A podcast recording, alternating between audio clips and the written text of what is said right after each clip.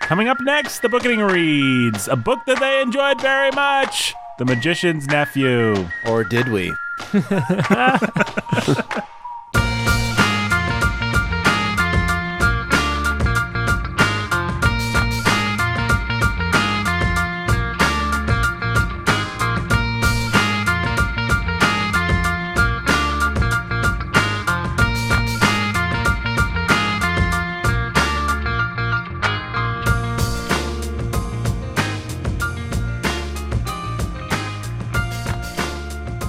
Hey, everybody, welcome to the Booketing.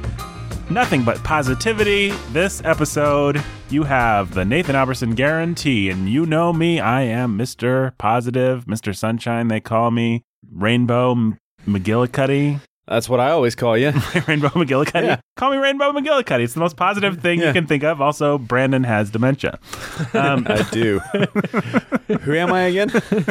no, no, no, Brandon. Who you're- are you guys? You're. Well, let me tell you. You're Brandon Chasteen, the Yeah. scholar who's a baller of reading. We got. Uh, might as well introduce him. Jacob Menzel, pastor who's a master of reading. Right there. Hey, what's Whoa. up? Wearing the green hoodie. Is that green? Is this a green situation? It's Looks like yes, it is in Strider fact green.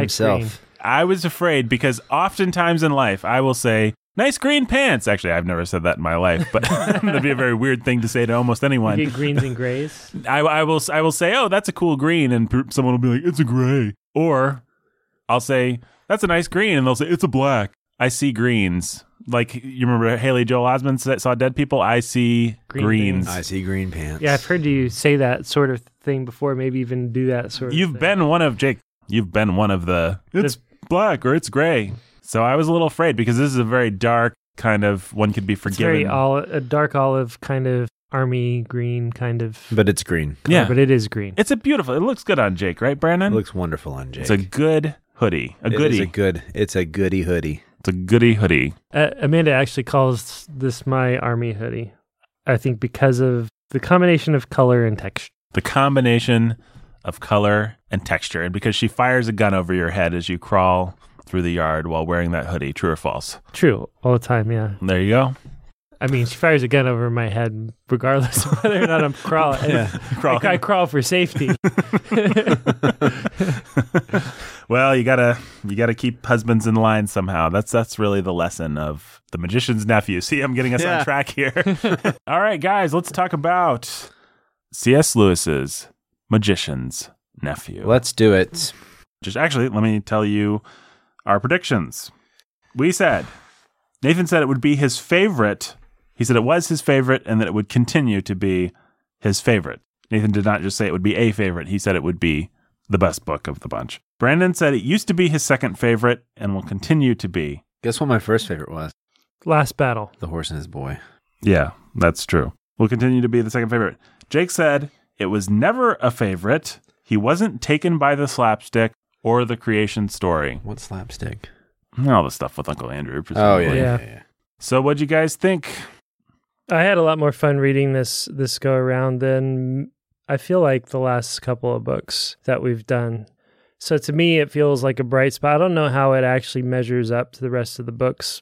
It's been some time, but what I definitely found is by comparison to the horse and his boy, I was drawn in and carried along and moved forward. I ran out of time, and so at, at the I had a rush through the end of it. So that too, I don't know. I think I'm the first act maybe the first two acts are what are really weighing in my mind when I say that. But uh, If I may, those are the two acts that I really like personally. So, Which two? the first two. and I had forgotten a lot of little things that I thought were cool, like uh, the whole idea of the you know this connected row of flats that you could like oop, sneak in behind and Oh man, wouldn't Pass you kill for across that the when you were a beams. kid? Yeah, that was so cool. That, that would be really that that in and of itself is pretty magical. having conceit. your little treasure trove. You know, I, I had my own little treasure trove in my room. That was this little secret hidden thing that I found about it from about, yeah, from my house from fifth grade through high school. And I don't know, I probably connect, I definitely was thinking about that when I was reading the, the book. So I was making that connection now. I probably made that connection at some other point too, but it wasn't anything I could get into right. it was just there was a, uh, a an air return that had a little tiny almost like a shelf inside of it it was weird hmm It was like somebody had built it in there on purpose for storing things before. And so I don't know how I figured this out, but I figured it out that there's this little shelf and this air return in the floor, and I could tuck and stack things away, and you could not see it. It was in a corner and it was on the inside. So there was no way of looking at it that you would ever be able to tell that anything was in it. You would have to literally lift up the grate, stick your hand into the return and under the floor, and then you could find it. hmm So that's where I kept all of my contraband, you know, music, my the rap and stuff that I wasn't allowed to listen to and things like that. Right. The other the other thing that I I remembered as I was reading this was back when I was super little, I think before my parents were divorced. I was like 4 or 5 years old. My parents were house hunting and one of the houses we visited had these two bedrooms and I crawled back in through the closet in the room that would have been my room. And there was this little tiny open cutout area back in the back of the closet that connected to the closet on the other side that I found. And I could fit through it. And it was going to connect to what would have been my little brother's room. And that was so cool and fun. I wanted that house so bad just for that. You know, I imagined and dreamed all the fun, cool things I could do. Uh, everything from, you know, sneaking into my brother's room to play or to play pranks on him or to whatever I wanted to do, or just the fact that we could play in the closet because it was like it wasn't a walk-in closet, but it was a big. uh, If I don't know how big the closet actually was, I was little, but it felt like a huge closet, and it was suddenly going to be like this tunnel system, you know, underneath the clothes and everything that you could. And, and it, it made such an impression on me that it it stuck around. I never forgot it, and like le- that's why I said, you know, I was like four or five years old when Right. that happened. Like 15 years ago. Yeah, exactly. He's a young kid. Yeah. Jake is 19. People should know that. Pretty precocious very for mature my He's for very Yeah. precocious. Me and Brandon are always like, shut up. uh, I remember as a kid loving secret little hidden things like that, and nothing ever lived up to my imagination because I read a bunch of books like this, and I was always intrigued by the idea of, you know, like a hidden attic with secrets in it or discovering treasure in some compartment in my house or, you know, busting through a wall and finding a you know a, a body buried in the wall or you know all kinds of cool stuff like happens in stories but i remember a series of childhood disappointments where i would you know we moved into a house that had a crawl space and i was excited the crawl space was going to be my little kingdom where i could hide out and have contraband and all this stuff and then it was just like this musty worm-ridden crawl space and it wasn't cool at all brandon Was it not? didn't live up to books my brother has this house, this old house, and it's got one of those little basements that's more like a cellar. It's hard to describe. It feels very wild. right You know, some of the it's got like crawl space area, but it's exposed in the basement and there's dirt and there's these brick walls and Right. stuff and it, it's like out of a horror movie kind of like in the movie, Or out the, of a the kid pirate would be movie, or, like, go out of- take the trash down there, Junior, and then he has to go Like Home and Alone. It's scary, yeah, Yeah, it's that kind scary. of feeling. Yeah. Yeah, my grand my grandfather. you'd never take the trash down there, but you'd go down there to like check on something. or right. something. You I go don't check know. on the burner, whatever one does. yeah. Whatever one does in a cellar. Right, Hide a body. hide a body. it's the place that you would hide a body. Yeah. Yeah, my grandfather he had a um I don't even know what it was. It was like so you would open up this these two doors in his study. and There was a bookcase in front of it. It was built into the wall and then behind the bookcase there was like these shelves for blankets but it went all the way up to the ceiling of the of the room behind this secret compartment. Mhm. And so it was like this huge shaft Mhm. with shelves all the way up it. And it was really, it was a weird place as a child because you always imagined if you could climb up the shelves. Because then there were places where the attic would start up above that, like little tunnels. Or it looked like a tunnel. We never were brave enough to climb the shelves, but you always imagined what would happen if you climbed up the shelves and then went into these tunnels. And it was, yeah, it's like, and then at my parents' house, they had all these vines and stuff growing behind the house. And so we would cut little tunnels and stuff. And there was this one place where all the vines kind of went up like the canopy of a tent. Mm-hmm. hmm And that was one of our secret hideouts. I have a recurring dream that I probably talked about on the bookening before of this house. Yeah, I've not had this dream for a really long time, but it's like this. I don't know where we've talked about it. We've talked about it on Mike somewhere before because something else was reminding me of it. hmm I connect it to the Goonies. I connect it to a couple of other things in my mind. Always, you're in this like haunted house kind of situation. And you go up into this attic and you find this like little secret place, and then suddenly you're in this like other world within the house, but it feels like they're like these slides in this cave s- system thing. But it's just a dream. It's not real. That's not real. I don't know why I said that. Mm, That's too bad. What is it about that stuff? I mean, C.S. Lewis taps into something. Just, I mean, I, I'm sure that we're not the only kids who are just like, oh, that sounds really cool. That little tunnel system under the like, apart from anything magical or interesting, just the fact that you could come up in a different house is a really neat conceit as a kid. Why? What? do- What do kids tap? What does that tap into exactly? The same thing that Narnia taps into this desire to get into places you don't know, this mystery, the magic, the, you get into the wardrobe, the you get strange. somewhere It's ex- else. yeah, You- it's like I mean, you see that in Tom Sawyer in the cave. Yeah, Tom Yeah. Sawyer and yeah, Tom Sawyer, is- but particularly more than Huck Finn, is the prototypical. If we just sneak out and we go into a secret place, we'll find high adventure kind of. Yeah. But Mark Twain's actually smart enough to give you a little bit of my childhood experience, which is Tom's going to come up with a whole bunch of awesome sounding adventures, and then It's just boring. they're just going to be boring Stupid. crap. And and, everybody's sitting around saying, I'm a pirate. I'm I a want to go home. right, exactly. And Huck's just like, what on earth? Which is sadly what it's more. You don't usually run into Injun Joe or anything all that interesting as a kid. so there's a point where he says about Diggory that Diggory has this curiosity where he wants to explore. And that's supposed to be some a, a- a character trait of Diggory's too because that's what's going to make him into the great Professor Kirk. Right. And also But get him also into I- trouble in this book. Yeah, but also I think it's just something that boys do. They love to go into these adventures and explore. And that's what these books tap into, and this one in particular.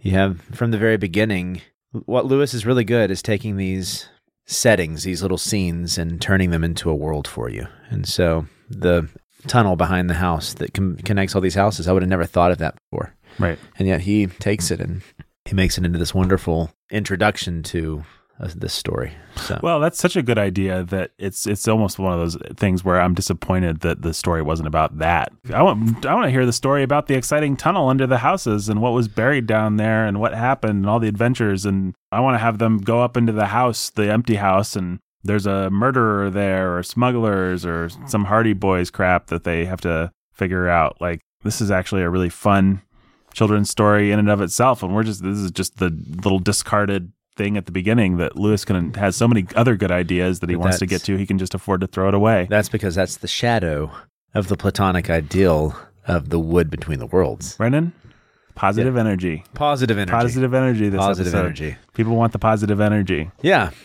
He's right, though. You are right though. it's actually it's actually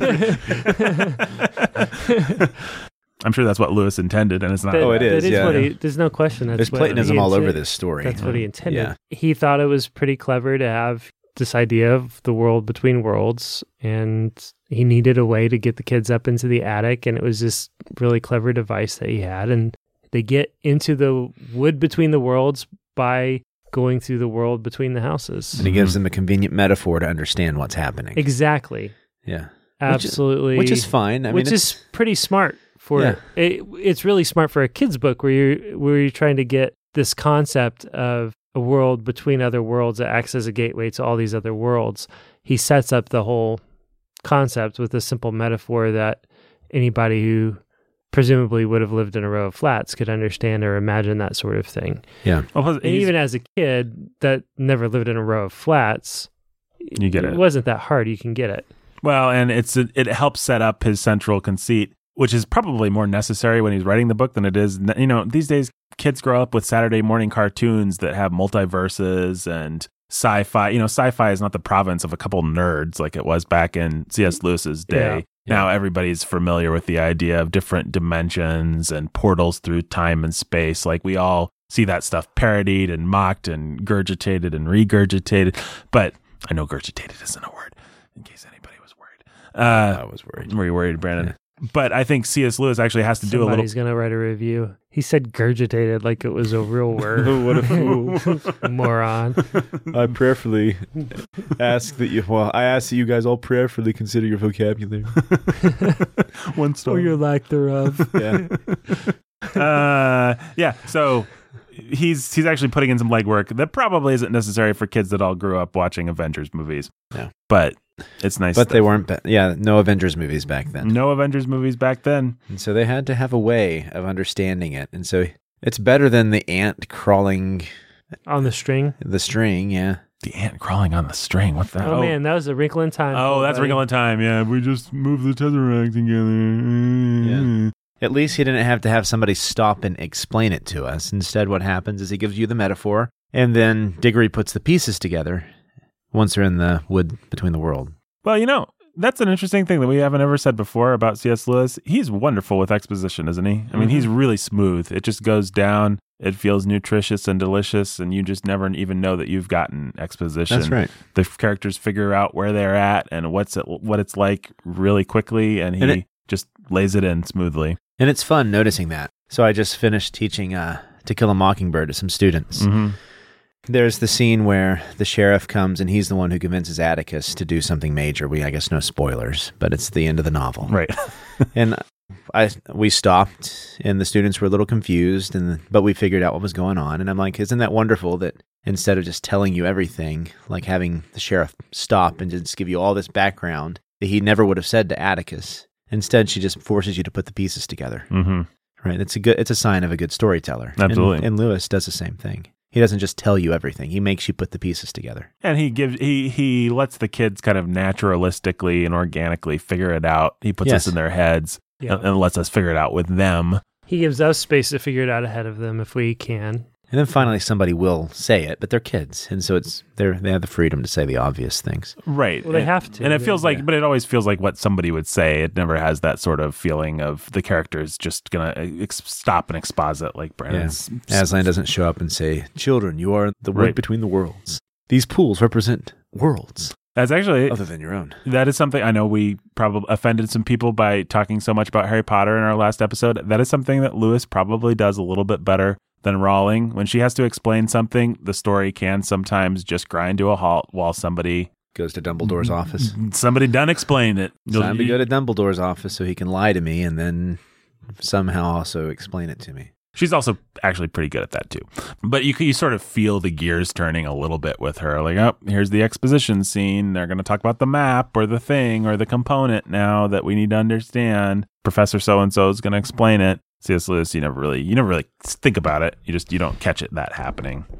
Well, I don't know. I want to defend Rowling, what she often actually does is she fits in a little bit of exposition that feels natural in its place, but was serving a different purpose. Yes, in she's the- good at in terms of the misdirection. story. She's good so at it's red misdirection. Yeah, so it's like somebody will be explaining a thing that actually feels pretty natural for them to explain that doesn't seem connected to the main plot herrings. Right. necessarily, but there's this like circumstance where it's being explained, and then suddenly, you know, later on, you'll realize, oh, that whole explanation was in there, not because it was we were looking into this weird this scenario, but because it had some key information for us that was going to help put pieces together down the road, which is, I think, a really smart way of storytelling. Yeah, I think so too. And in both cases, you're interested in the exposition because it's interesting. Like you actually want to Right. you actually want to hear about these worlds and learn about them. And so if somebody just does just stop to explain, you're like, "Oh, well, I'd like to hear I I would want this explained too." So, But the other thing is that she has the advantage of having a Harry Potter character who needs everything explained to him. well, actually. I think it's that's up what from our feels a vantage little point. clunky about maybe one of the things about The the, horse and earlier his boy books. that doesn't work quite as well Oh, is that right. you don't have that character. And I like one of the things that was refreshing about getting back to the magician's nephew or getting into the magician's nephew is that we suddenly had two characters who were out of their element with us as readers. And Yes. so it just felt a little bit more natural to have them Huh, be the yeah. ones that were. That's interesting. Yeah, we didn't have an audience or a reader surrogate in the horse and his boy. No, we really didn't. And I think that's one of the, mm, if people like that book, it's fine. But it's, for me, it's one of the weaknesses, at least, whether it's, It's a weak- weakness. Brandon's just going to say it's a It is objective a weakness. I think that of all the books we've read so far, it really it used to be I, I liked it as a boy, but it didn't do it for me this time. And I think it's because in comparison to the others, I think not having that surrogate is is definitely a weakness. That's one of the big things for me, definitely. Yeah. I don't know. You guys want to say anything more about the horse and his boy? It's, it's been a week now since we talked about it. People, I stand by what we said. part of the problem the horse and his boy i think is just the reality that the instant you turn jesus into a lion you tame the lion right? and so the whole thing about aslan is he's not a tame lion but actually He is. He's a tame version of Jesus. He's C.S. Lewis's personal version of Jesus that we all know and love, and we know that he's actually safe. Right. There actually is no danger. W- when you start to put your own words into his mouth, your own actions into his actions, you start to try to lift the veil. Like that's what that's the whole problem with making the unseen hand of providence visible in the form of a lion and the horse and his boy. And a lot of fiction, it's unseen but felt Mm-hmm. fact is we don't know what god's doing he it's not safe that's where dramatic tension comes from right that's the heart of dramatic tension in a plot-based novel is we don't see the uh, the unseen hand of providence but we do feel it and we have hope what lewis does is he sh- he actually puts it there removes a whole lot of the dramatic tension because there he is and we Huh. know we know who that is And it's actually not the way that Aslan works in these other stories either. right Why I'm fine with Aslan in this story, he actually bothers me the least in The Magician's Nephew. Of any of the books, you'd say. I think something so, like that? is because he's completely isolated. He's just doing his thing. He's creating Narnia. And sure, it's a, a pretty explicit Jesus reference, Mm, sure. but he's not directing anything. He's not trying to give any sort of otherworldly wisdom to anybody. He all he's doing is establishing Narnia here. Yeah, he, and his his moments with Diggory are really just like, is that really the whole truth? Yeah, that's all, the he, best. all, of- he, all he has to do is sort of be like, is that so? To shame Diggory into "Uh, actually is a little bit more. Actually, there's a little bit more. Yeah. Yeah, I'd say there's one choice that Lewis makes, and we can argue about whether it's a good choice, but it is a choice, and it's to have Aslan tear up with Diggory about I- the mom. That's a point right? that Lewis wants to make about God, and I don't know how I feel about it. Maybe it's fine. All right, but we haven't gotten to Aslan yet. We're still with Polly and Diggory. What do you think you guys think about this Polly and Diggory? Why don't they get married? Yeah, that's lame. Why don't they get married? I don't know. Probably because he grabbed her hand that one time and she never got over it. You know, how Twisted her women wrist. are. Yeah. Yeah. They never had. They never liked. They didn't like to fight as much. yeah. They apologized for the one fight they had, and they decided they would never fight again. So therefore, they decided not to get married. yeah. Polly, can we agree? One, not one of Lewis's better girls. Pretty boring. This is positive energy, but I'm just saying she's fine. She's she's workmanlike, but nothing really interesting compared to a Lucy or even a Jill, I mean, Or, uh, Jill's gonna push him off uh, a good- Cliff. off a cliff. Right. That's Yeah. interesting. Yeah, I mean Jill's She's gonna be crying behind the shed. Jill's realistically and interestingly bratty. Uh, Lucy is interestingly and realistically sweet. Polly's just kind of there. She's the girl. Yes. kinda She's hard she's to- there to be a motivate. Uh, she she's A plot. she's a, she's a Uh, she's a foil, element, yeah. right? Like she's she's there to give cause to show Diggory's valor and to give him motivation to do the right thing. Right. She's the girl who waves who gives her handkerchief to the night Right. in a sense. But there's not those specific details that make her a human. There is one actually that I thought was pretty cute, which is where she goes home after a great adventure and gets sent to bed without supper, and because that's how parents are. I thought that was pretty funny. But that's more for her parents than her. Yeah, but at least it's it makes her m- less of a symbol, like Jake's saying, less of a plot element, and more of oh, this is a little girl planted in the reality as we understand. The way that we know Little that girls Diggory are. is good Right. is because he's gonna do the thing and go after Polly the way that Shasta jumped in front of the lion. Diggory is on the edge and he's gonna be tempted by Jadis until Jadis says leave Polly behind. Right. And even though he knows that he can't leave Polly behind because she has her own way out, that's the clarifying moment for Yeah, him. that's a great Right. scene. Yeah, that is a great scene.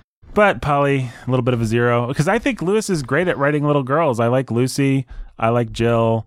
I like Arvis. Even I mean, she's not a Susan- pleasant character. Susan's a- an interesting character. yeah, Susan is. An No, I think interesting you're right. I character. think Polly is a flatter character than these other ones. She's. I'm not really criticizing her. She's fine. I'm just saying, you know, she's Ringo to the others. She's still a Beetle, but she's Ringo. You know. She's not one of the stronger, more colorful Yeah. female characters. Mm, and, and there's just not a lot there for little girls even to be like oh that was interesting or how would i respond to this she's just, just kind of um she's just I don't know if that Jerry's. makes her less realistic.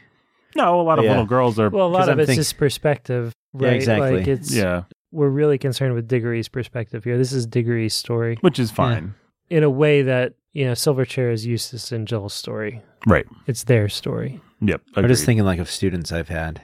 Mhm. There are girls who I imagine are have full mental, emotional lives, but they just don't stand out as with characteristics like others might. right You know, Wh- which is fine it's just not the story that lewis was i just thought it was worth noting i don't know what you guys how do you how do you think how do you guys think diggory ranks as far as uh, boy hero characters. I, I He's pretty good. He's got some pluck.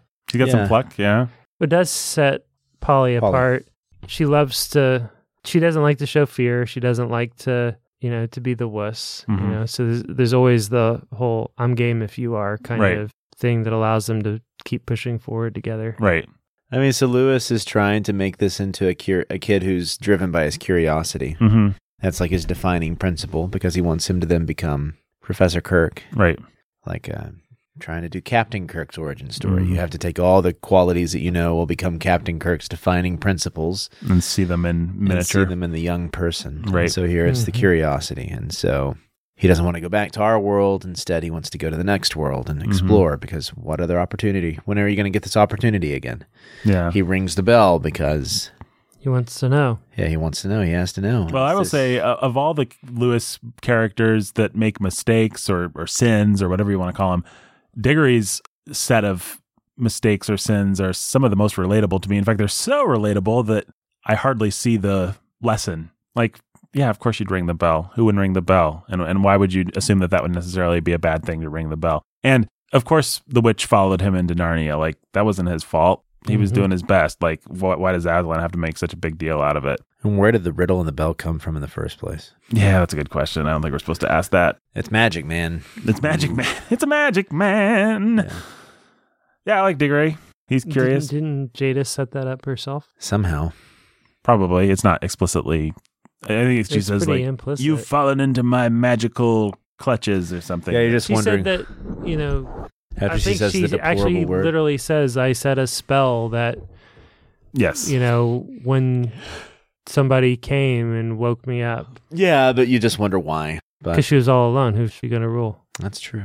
Where is she going to go? How is she going to get out? Jake has figured it out and defended it. She's just like a, any other. She's she's like a, a lizard creature that goes into hibernation, Yeah. waiting for the I get it. right time to come back alive and spread her evil. But we'll get to her in a second. Our next up next on the list of characters we have to talk about Uncle Andrew. What do you guys think about this Uncle Little Andrew? Mophead himself. Old Mophead himself. Ours is a high and lonely destiny. yes, he is definitely. Uh, as I said before, I Lewis love doesn't that. doesn't mince uh, opinions about his characters. You can tell who he likes. You can tell who Yes. he doesn't like. You can tell what kinds of things he likes and admires, and what kind of things he despises. Ever since I saw a picture of Andy Warhol, Yeah, I have imagined him as Uncle Andrew.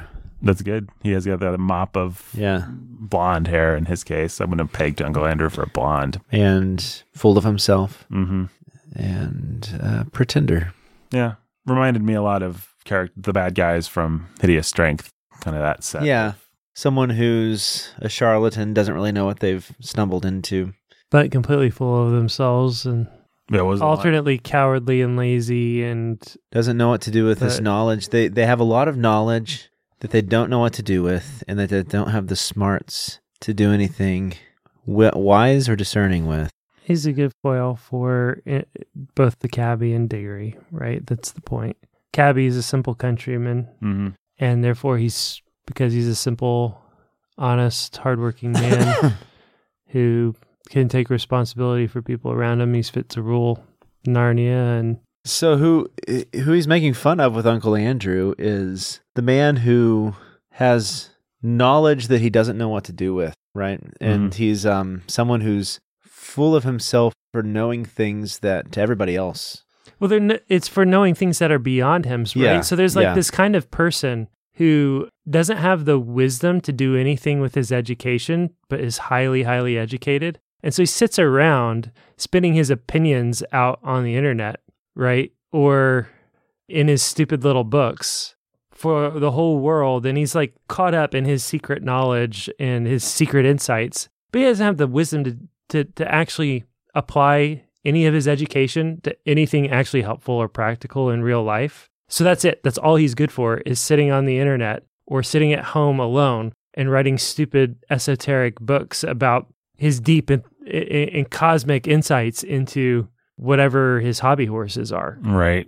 it's guys on Christian message boards arguing about the fine points of extremely esoteric theological ideas Yeah. when they could be like out helping somebody in their church move. Yeah, it's it's guys it's guys that are like you know they've got a little bit of post millennialism and a little bit of theonomy, and so they're Mhm. like trying to construct what the what the laws will be like in the new order when the millennial king excuse me when the millennial kingdom finally comes in and it's what, what how should we enact you know all this biblical law I was thinking about the theonomy, guys. I wasn't going to say that, but yeah, but I'm, I'm gonna say and it it's like we live in a world now with laws and things. how about instead of thinking about that we think about how to be a faithful christian here and now there are some really clear principles: live peacefully, obey the authorities, stuff like that that you could yeah be and you applying. can apply this but you can apply this in every Oh, sure. every Of arena right course. so it's theology but you know in the world of literature the same sorts of things where you've got people like all of the the feminists trying to figure out what was really going on in jane austen well, all or, the or- people who are like the lewis industrial complex right Mm, It's Yeah. like all these people these are the people that lewis makes fun of like Oh, Lewis would have no patience for the Lewis Industrial Complex. That's the great Yeah. irony of all of this. I, I, I really think, as much as some people have been offended by some of the things we've said, C.S. Lewis would be right oning a lot of the things we've said about him. He'd be like, "Oh yeah, that was." that yeah, was he dumb. would be shocked Yeah. by Oh no, yeah, I'm people not say glad he that is. people take my stuff that way.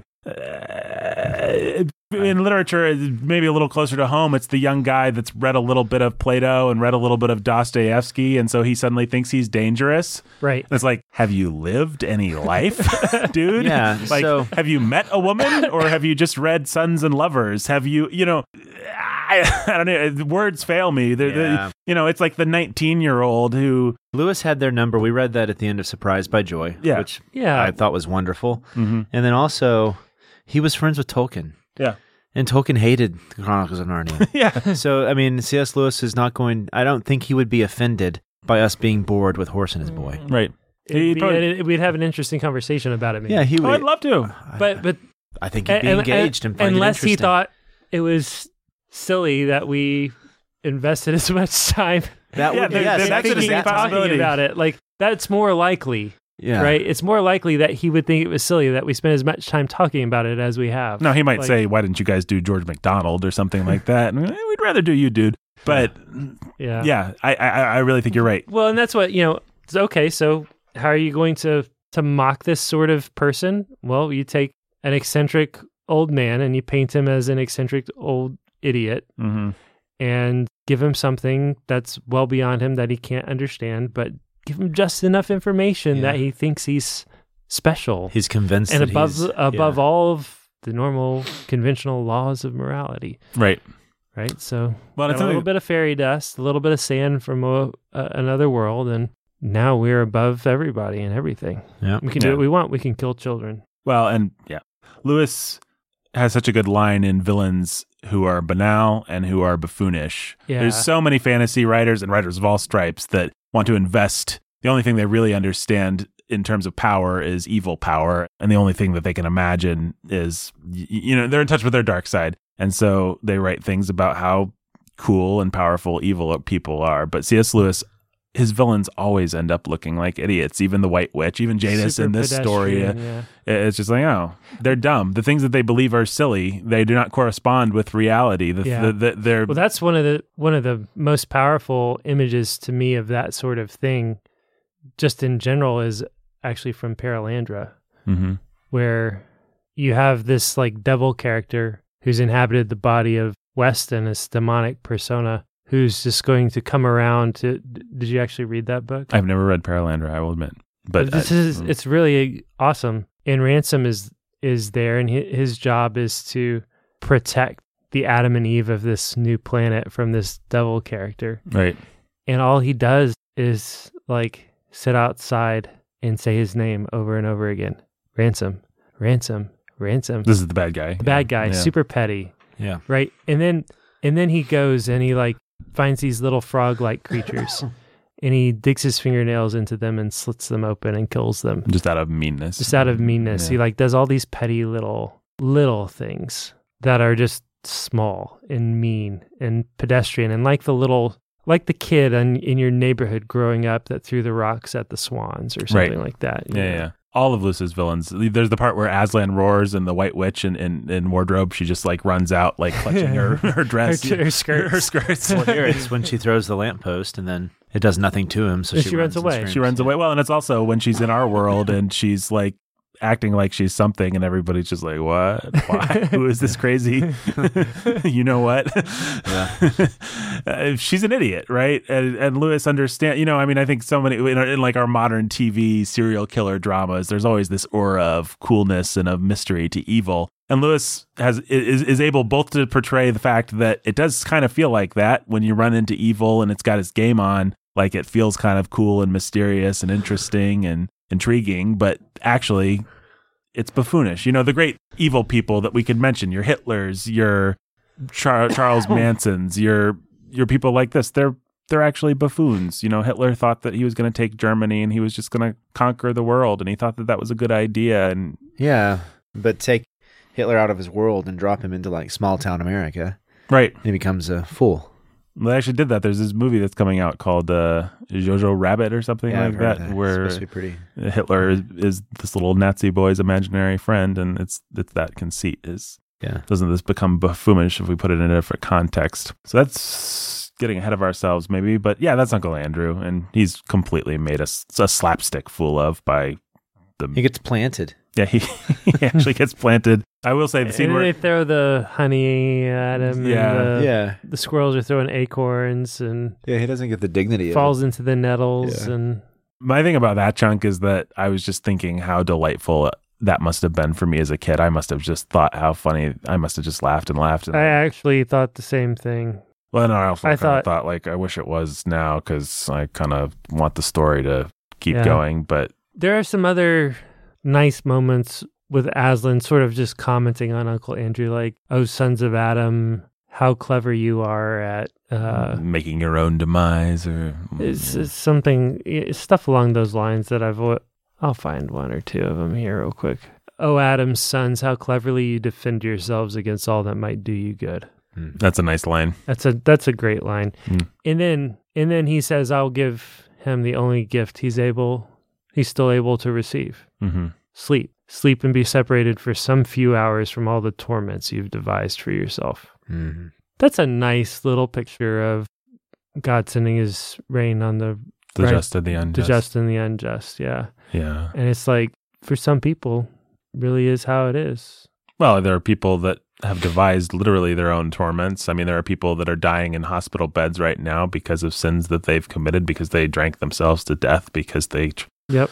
and suddenly they get some medicine. Some, suddenly they get a blanket, you know. I mean, God does have And that's all the comfort that they get between now and eternity unless they repent. right, but they do but God does But they give still them those get it. little mercies Yep. and he is a good and generous God like that. That's a nice that's a nice Aslan moment. I also like that he becomes harmless in his old age because he won't go near magic. He's just got some old stories. Right. and Diggory's dad takes him in. Yeah, he's just this doddering Some Yeah. language. idiot. Yeah. Yeah, some language. Lewis with the language. I remember my, my mom would read this book out loud, and I, I went back to the book and read it as an adult or as an older kid, and I was like, "What's this dem part?" Because I remembered I remembered the last line of the book as being, "She was a fine lady," and then I had to think, "Oh yeah, thanks, mom. You you cleaned it up a little bit." My mom censored C.S. Yeah. Lewis. Yep. There's some some of that and some some Lord's name in vain type things. I think Lewis got a kick out of making the cabbie one of the more the most foul mouthed person in the book actually Right. by putting the Lord's name in vain in his mouth all the time,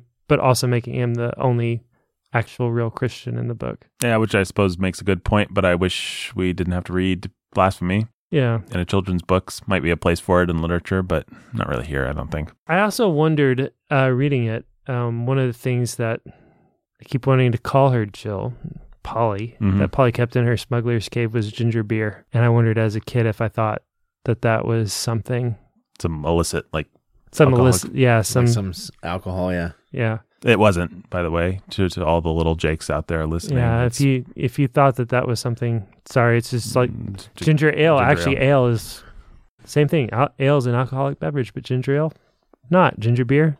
Diggory puts on those rings. He goes to the wood between the worlds. Yeah, What do you guys think about that wood between the worlds? it's interesting enough, I guess. Yeah.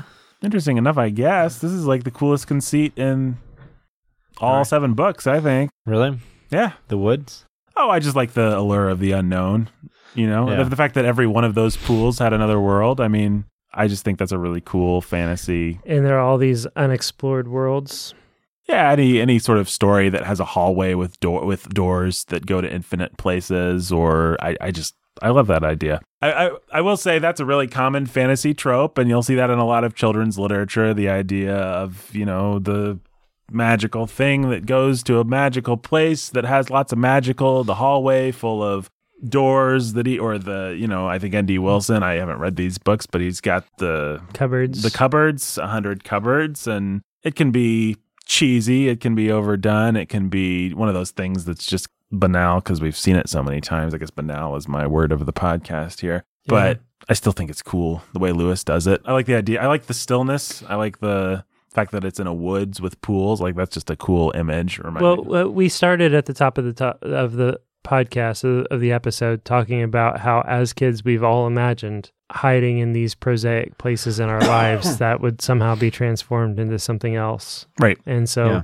whether it's a cupboard or a wardrobe or Yeah, I had a very specific fantasy of being able to go under my blankets and just be in my own little house. I love when uh, Ron and Hermione and Harry in book seven are traveling and they have the little tent that they can go into, and then it's its own little apartment or whatever inside the tent. I always like stuff like that. I used to fantasize about that all the time. And actually, it was like my go to comfort food for my brain kind of fantasy, like when my parents were fighting, or when I was scared, or when I was unhappy or when it was a rainy day and I was going to have to get up in five minutes and go to school. Just at any time I wanted to crawl into a mental safe space, I would imagine that I could go into a little house that was contained under my blankets or in my closet or in my car. And actually, I'll still do that to this day, like maybe once or twice a year or something like that. Not not all the time, but Pretend like you can go to a different world. yeah, no, no, just uh, imagine how cool it would be to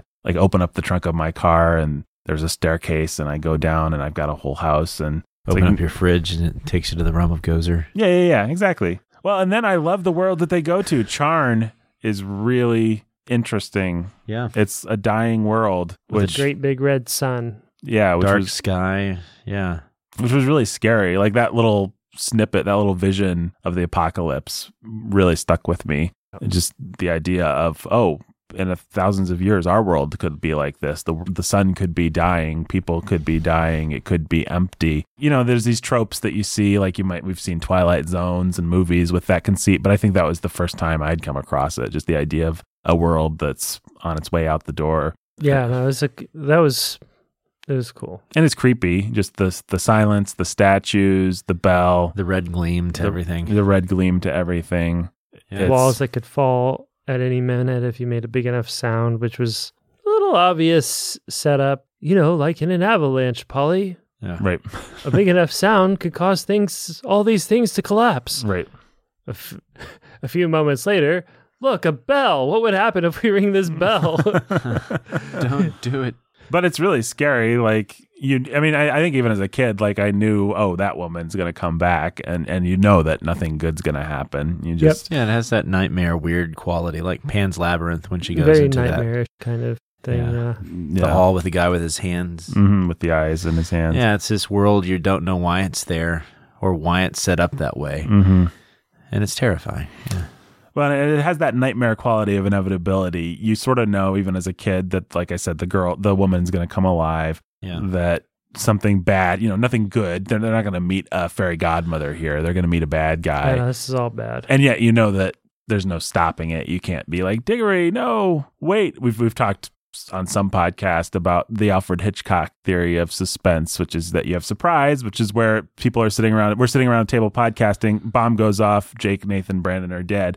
Or you have suspense, which is we see somebody plant the bomb. And then the three of us walk in and we start podcasting yeah. Mm-hmm. and you establish you know you, you if, if at the beginning of this episode we had you know benjamin solzer plant a bomb or a machine where we have to give it the right answer. or right something. exactly then everyone's on the edge of their seats even Yeah. though the podcast is completely normal they're like oh no are the guys going to blow up this this has that quality of even though we haven't been told exactly what's going on we know it's not good and we're waiting for the bad surprise And then we do blow up. and then we blow up So this is the suspense model, obviously. right yeah everything about it's like cueing you.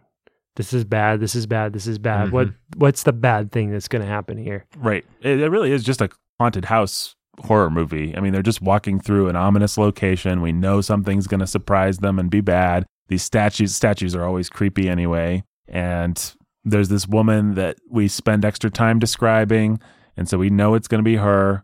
And you know, it's just creepy. I don't know what I don't have any more profound thoughts about it than that. So he does the bell thing, which I know people know I responded to this because I know I've talked about it on more than one episode. The bell thing has always stuck with me. It's been one of those little metaphors that I don't know if it's ever prevented me from sinning, but I certainly think about it a lot when I'm about to sin. Like, oh boy, I, you know, I, what, I just what- have to know. I just have to know what would happen if I ate ate too many Cheetos. No, that's not a good analogy, but I don't want to use a real exa- analogy because, of course, what I'm thinking of is my days as a teenager looking at pornography, folks. And this metaphor would often occur to me then, there. That's a helpful metaphor to have. It is a Yeah. helpful metaphor to have and to realize, you know what? Uh, You don't really need to know what this kind of pornography looks like. You don't really need Not for you. to know. Yeah, it's not for you. Mm. Hashtag Jake's Augustine Yes. thing. See other episodes of The Bookening or Sound of Sanity. Sound of sanity, yeah. So then Jadis comes alive. Ah, what do maybe I should just give him the we, yeah, just give him a hint. Give him a taste. Augustine in the Confessions distinguishes between the lust of. He he has this little riff on Actually, the apostle John has this riff. right. He has a riff on what John says, which is the lust of the flesh, the lust of the eyes, and the boastful pride of life. Right. Right. And he talks about the distinction between the lust of the flesh and the lust of the eyes, which maybe for you, as it was for me until I read Augustine, they were so closely connected in my mind that I couldn't see the distinction. Oh, it's just poetic uh, Yeah, yeah. repetition. It's just he's Yeah. basically saying the same thing. But what what Augustine does is he distinguishes. No, there's a difference between the lust of the flesh actually gratifying your flesh with sex, with food, with whatever, and the lust of the eyes, which is a desire to see things that are not for your eyes to see. And it's a separate sin, and it's a different kind of thing.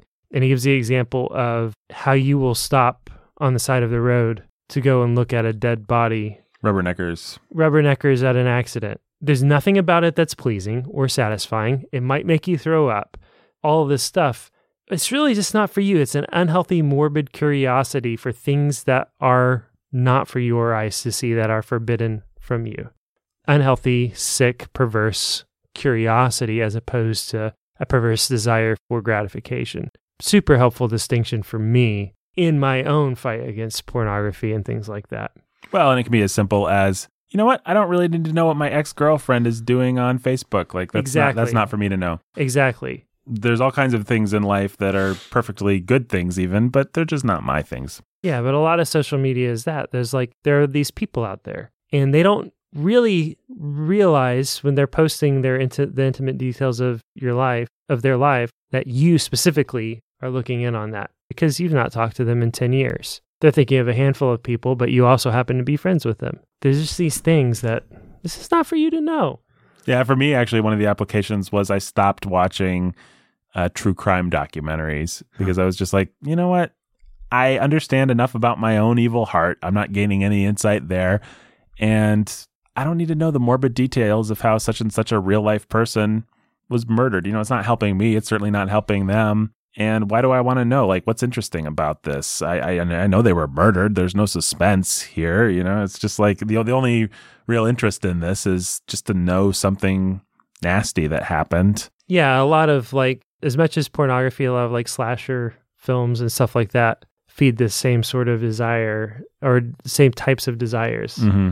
the lust of the eyes, the desire to see and know things that are forbidden, they're wrong, they're Right. evil. But I think a lot of the interest that people have as they go down get get into get deeper into pornography isn't just about I feel lust. It's about I feel that kind of lust. Just to know the kind of sick things that people do, or the kind of weird things, the kind of fetishes that people want to know about those things, and they feel gratified by. Yeah. I need to know everything about every kind of perversion. I need to know everything about every kind of woman. And you know what? I need to know and see it all You and don't. consume it. You don't. No, you don't. No, you don't. You don't. God made you, if you're a man, God made you for one woman. But I need to understand more about depravity so that I can understand the grace of the gospel. That's good. Nope. God made you for one woman. And if you're a woman, God made you for one man. You don't have to know Unle- about every. Unless you don't get to get married and Well, in that case, God made you for no women. and that's yeah and therefore That's Forget okay. it. That's okay. That's- If you're single, that's it. End of story. It's not for you to know the secrets of of sex. yeah, that's and something. that's something that's a beautiful, fun thing to figure out with your wife someday. Don't spoil it. Can confirm. Recently married. Actually, it's been interesting. I think I always, it's not that I, I love to watch awful things in movies, but I always had more of a blase attitude about nudity and things like that. That just having been married now and having been in a relationship before that for a little while, it sickens me in a different way. It sickens me in a more specific way. It used to be like, oh, I shouldn't be watching this. But now it's like, she shouldn't be doing this. She Mm. shouldn't be showing this Not for this is me. not this is not mine to see and it's also not hers to give away to the world Yeah, like this yeah. just to make money or just to get ahead in her career it's Yeah. it's gross and it's all implicit in diggory ringing that bell lewis understood temptation i think lewis really his great besides his literary theory which is wonderful his great spiritual or psychological insight was into temptation he understood how temptation worked screwtape letters is great Mhm. this is great a lot of great Stronger parts of mere Christianity. stronger parts of Mere Christianity, stronger parts of Narnia. It's Lucy with the book in Voyage of the Dawn Dawn Treader. Treader. It's Edmund. Edmund with Mm-hmm. the Turkish delight. Uh-huh. Yeah, it's Eustace with the treasure. Like he just he just really got it. It's the guys fighting over Those the are some of the very best moments of Narnia. yeah, probably the I would say Yeah. off the top of my head. So then Jadis comes alive, and how would you guys? Did you feel like she lived up to your what the White Witch should have been? You know, for a prequel. Kind I of? think this is a common sort of thing to do, and I think Lewis does it about as well as you could want. Which is, I mean, you see this e- even in like Maleficent's a good example of this, actually, Right. right?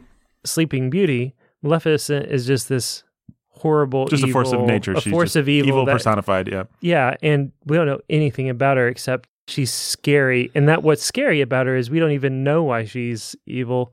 She's just evil. And then they go back and try to give her this great big multi movie backstory Right. that makes her sympathetic but explains how she gets to be what she is. And I've not seen those movies. I understand they're pretty bad Right. whatever. Lewis basically does the same thing here. In The Lion, the Witch, and the Wardrobe, Jadis is evil. Right. Mhm. We don't know why. She's always been in Narnia, for all we know. There's a time before Jadis that nobody can remember. It's almost legendary. She's just the White Witch and she's evil. Right. And she gets brought down in that movie to a pretty, you know, like you said earlier about the villains in Lewis, they always end up being comedic Right. in the, how petty, small, and pedestrian they are. they're stupid. They're they're Tom and Tom and Jerry. They're Wiley E. Coyote. They're just like Yeah. So to to go back and to give her a a broader story, fill out her backstory. She's from another world, a dying world. She was a great enchantress in this world. She learned the power of destroying all worlds. We're gonna have a little commentary on the nuclear bomb here a little bit later. right. Like Oh, children, your world has something quite like that. It is it Aslan that has a little anti-nuclear speech. yeah, he I think it is him. Yeah. yeah, he he says take you know take warning from from Charn and oh surely our world isn't that evil and then he's like well Well, there are evil people in it and they may s- yet one day discover a power by which they can do the same kind of damage that she did and yeah, it's, well, it's a little dated, but that's okay. It's okay to eh, you got to put yourself back there and think about the that kind of nuclear fear like that was a real terrifying thing for a lot of people for a long time And a Yes. real threat. yeah. Oh, and you know maybe by the time this episode comes out, North Korea will have dropped the bomb, and everyone will be like, "Not so yeah. dated now, We Nathan." don't we don't feel the pressure of the Cold War and No, we nu- don't. a nuclear Stop his holocaust. impeachment. Right. But I remember a little bit of that as a kid Hmm. Mhm. growing up. I I felt the echoes of that Yeah. as a kid growing up for sure. Yeah, I wasn't. I, I I did say it in the most condescending voice possi- uh, possible, but that was mostly m- just me having fun. I, I think it is dated in the sense that it no longer applies in the same way. We don't feel the pressure when Aslan makes his little speech, but it's not. It's not a bad moment. It's just a No, moment. it's- It's, no, just. It's just interesting to observe that Lewis did something that doesn't translate to our time. Now it's carbon emissions. Now it's carbon emissions. One day, children. Until it goes back to nuclear war. Right.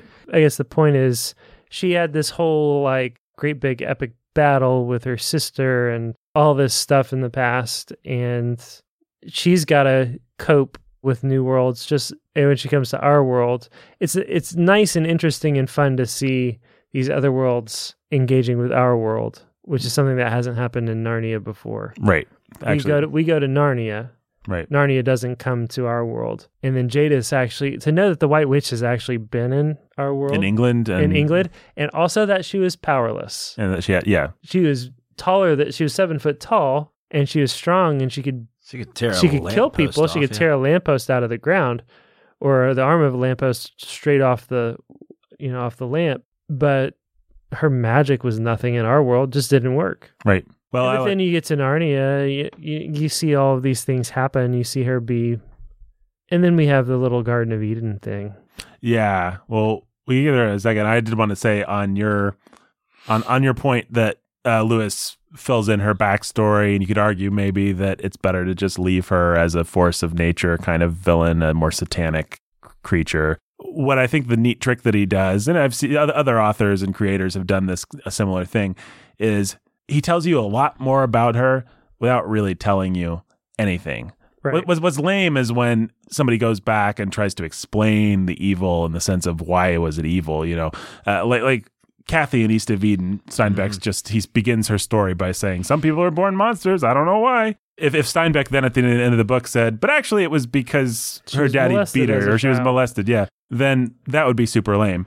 But Lewis actually doesn't do that. What the lame version of this is they go to Charn and there's this little girl who's being picked on at an orphanage and she's Right. she's like Yeah. getting more mad and or mad beaten by her dad, or beaten by her dad or whatever. and, And, then, she discovers her evil powers, and you know, I said that was lame, but this act- that actually sounds kind of cool. Actually, now that we're describing it, um, but What all the movies do with the Grinch. right, yeah, that's what the movies do with the Grinch. That's exactly right. That stupid Grinch movie. The people in Whoville didn't appreciate him because he was green. It's that it's that kind of thing. they made fun of him. They made fun of mocked him. He was in, and I think what with Maleficent. It's like they drove her out of the kingdom because she was too powerful, or or a little no, bit I of think A, that she got raped or something. oh, did she? Well, there you go. I think I read I'm so or saw sorry. something about Whoa. that. I'm so sorry, Maleficent. I did not mean to make light of that. Yeah, but, but like maybe she got Disney thing that was a metaphor for raped. I think that might have might be, but neither Sure. one of us has seen the movie. yeah, I haven't seen it. Um, Yeah, uh, yeah, I don't know exactly. in any case, that would have been the lame thing to do with the witch. Is uh, here's why she's evil. Lewis actually doesn't tell us why she's evil. She- he leaves well- that well, mysterious. uh, well, to put the finger on it, here's why uh, she's a victim. Exactly. Here's why she's a victim. Here's why it's actually more complicated. No, it's not more complicated. She was always a psychopathic, horrible person that was into deep, mysterious, evil, dark stuff. Yeah, But she, one time she had a sister and they had a fight and she did some crazy stuff and then she went some. So it's like we fill in some history, Yeah. but we don't solve the central mystery that is the White Witch's psychology. You know, she's still just a witch. Yeah, it's like basically. uh, Tolkien was a Sauron. He never tries to make Sauron a good guy, but he does give you some history behind him and the Silmarillion. Yeah, it's like here's t- what Sauron was like, how he appeared. Here's some additional information for anyone that's interested. Uh, it's a little bit like what Lucas does, that that great author George Lucas does with Palpatine in the in the prequel trilogy. It's like here's some interesting aspects of who Palpatine was, but we're never really going to tell you. I'm sure the nerds will tell me that like in the books they actually do explain what happened to Palpatine and all that. And we get some hints with uh, Darth Pelagius and stuff like that. But basically, we get Palpatine's still just the devil. You know, he's still Yeah. just he's still just bad. It's just we could just get some slightly different flavors of bad. We can't have this episode without talking about Harry Potter. That's right. When you get Voldemort for the first time, she doesn't try to like say that the orphanage made Voldemort.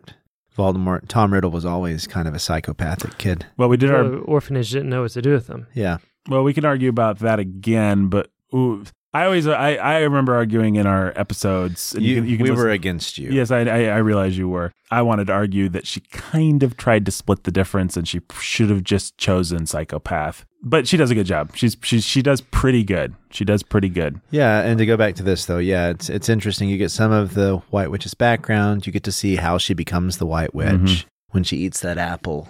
But it all makes sense, and none of it spoils her mystery as the White Witch. Right. Because I mean, when you even when you see her for the first time, you don't get the whole history behind that. She's in this cathedral-like room, and there's still a mystery and power to that as well.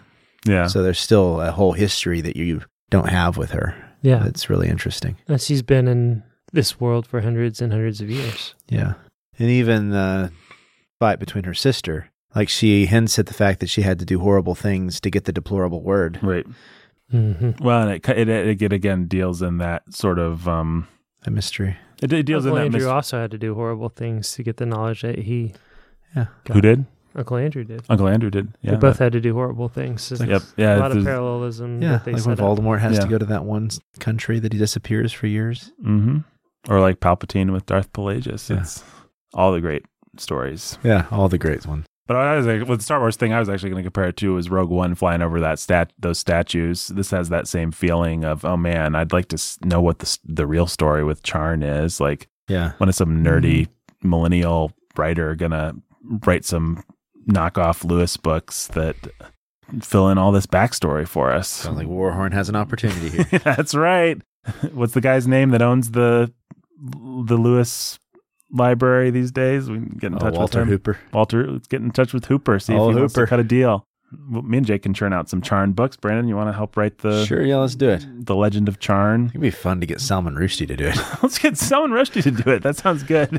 Mid, midnight's Midnight's uh, Charn. that would be a crazy book. I'm so sorry, folks.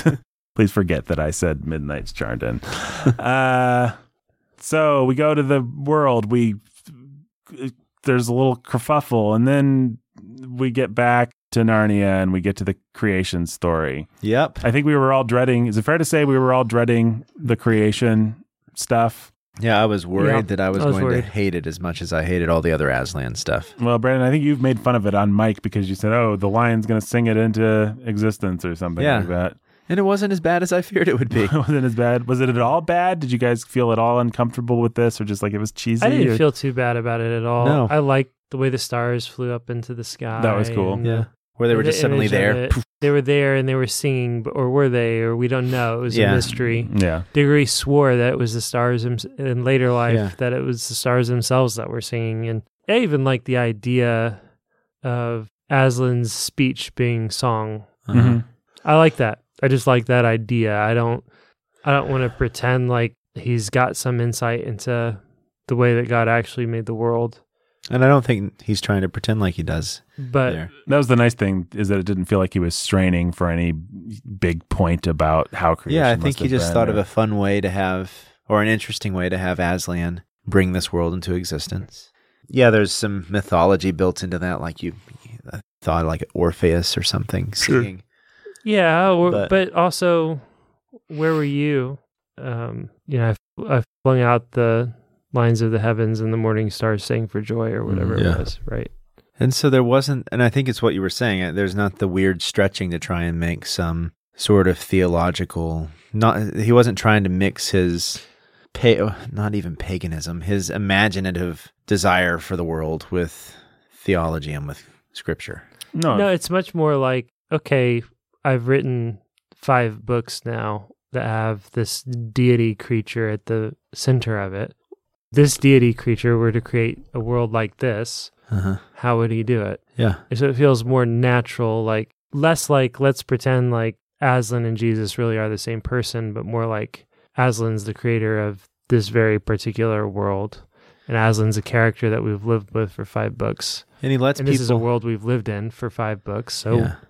how does how would that work? And he also lets his people respond without the weird Lewisian, like, I'm going to drink this. If I could drink this water, even if it killed me, I would still drink it. right? or eat me aslan instead here it's we can all sympath- one, one of my favorite lines in these this series is when the cabbie sees us and said if i had known things like this were in the world i'd have been a better man my entire life hmm you, you can feel that i mean yeah there are times when you feel that way Absolutely. like Yep.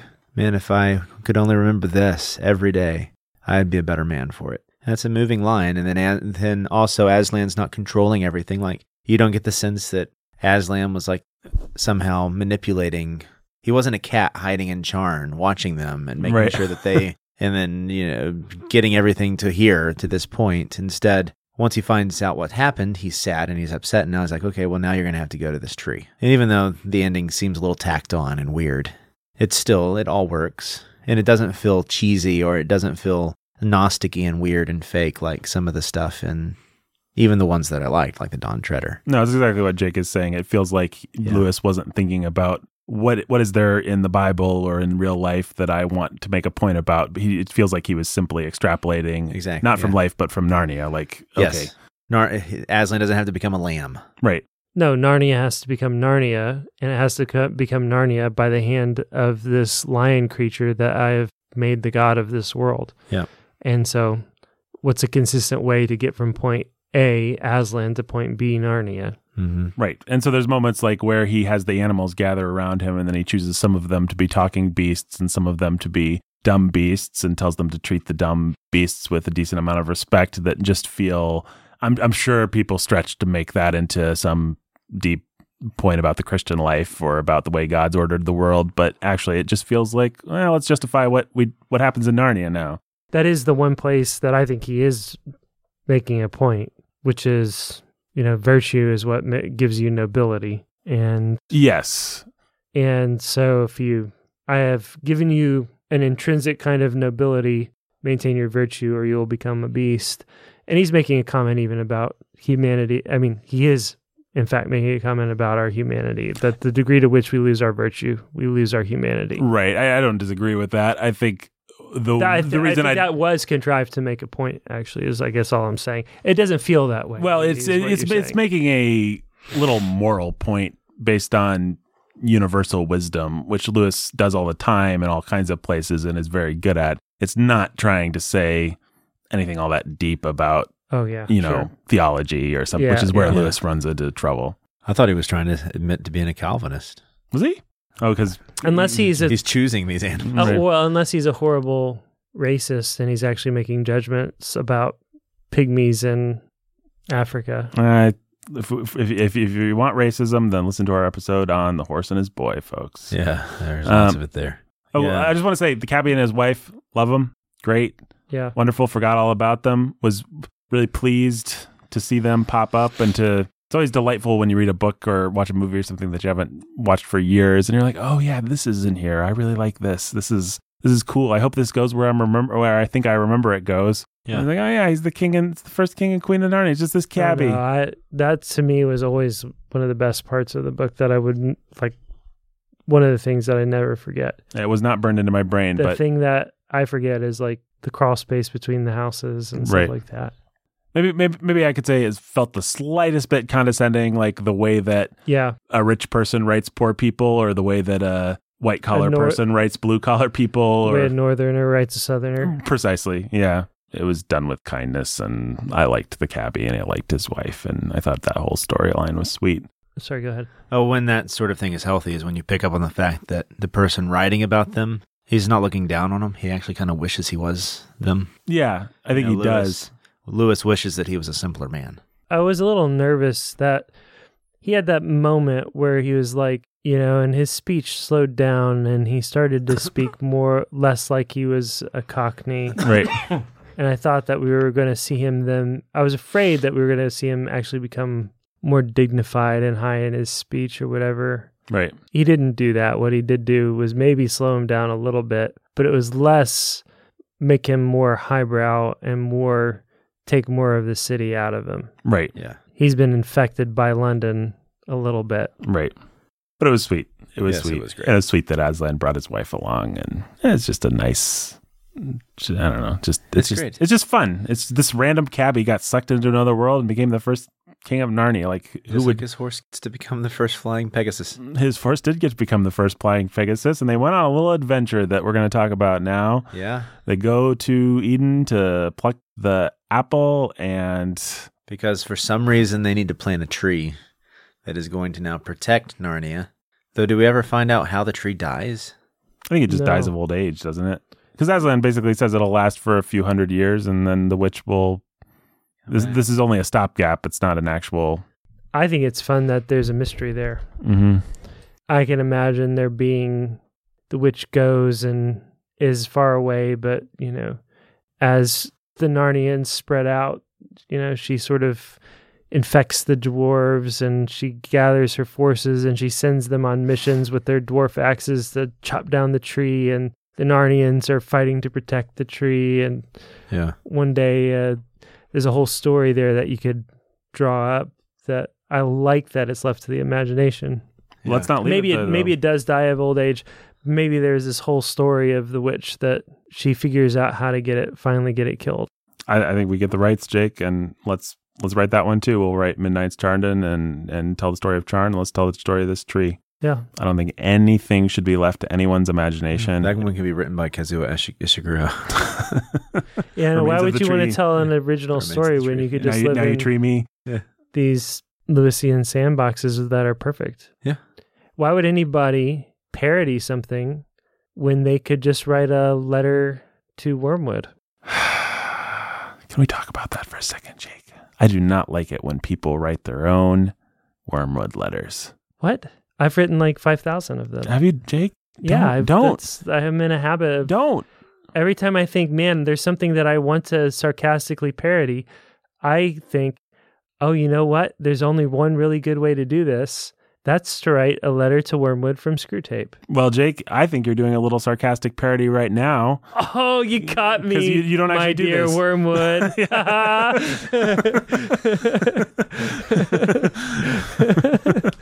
My dear Wormwood, a lot of Christians are writing faux Lewis letters to Wormwood.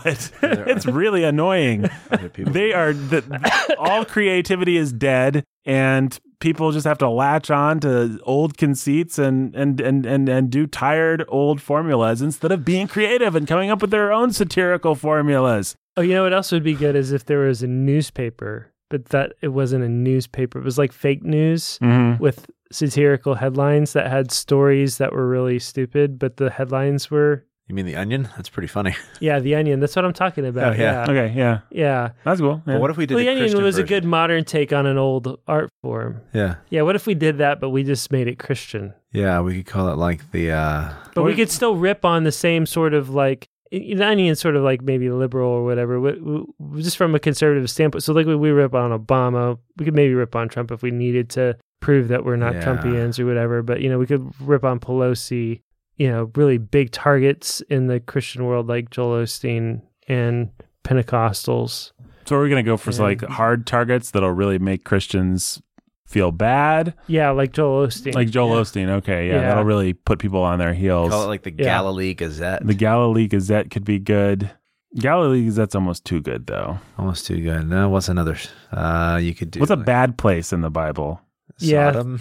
That's the Gomorrah Gazette. the, the, word- the word. Uh, the, The, uh, Assyrian. gonna go to Syrian too. It's- I'm not quite feeling it though. Something in that area. Uh, oh man, what else you got there? You got the uh, Chaldean, The Chaldean- Chronicle. the Chaldean, Chronicles, That's pretty good. pretty great. I think we're, we're almost there. uh, the the what what else you got? Canaanite Times. Canaanite, Canaanite Times, That's not pretty bad. Great. That's, ba- that's basically it. I we already think. got the Canaanite Times right. It's in New York, you guys. I mean, Oh, come on, this is the kind of satire we can do in, Yeah. our, in our newspaper. Well, there's The, yeah, the New There's- York Times. Can, there's always- yeah, it's like the same. It's, like basically just the same thing. Yeah, I yeah, just like it's explained just it. Canaan. Yeah, I'm glad that Yeah. we did that Yeah, because yeah, I yeah. wasn't sure I got it. Yeah, no, no. We need to explain things. Uh, maybe if we can make our headlights long, because I think um, really length is the soul of wit. So Yes. the more time it takes to kind of read and piece together the idea, the funnier it'll be. yes, Um, you're a bee. a bee? Yeah, thought I heard a bee. Never mind. No, I don't. So Not it was gonna be. like Uh, it's, it'd be a weird time of night to hear a bee, but I could have sworn I heard a bee buzzing. Uh, oh, never mind. Yeah, that's weird. well. Anyway, back to uh, what about Babylon? Yeah, Babylon babbler. Babylon. Babylon. Oh, how the mighty of The whore of. The I whore mean, of. it's not Yeah. a good place. Bab- The Babylon whore. Ba- No, Brandon, Christians might not like that. oh, yeah. Babylon Ah. Five.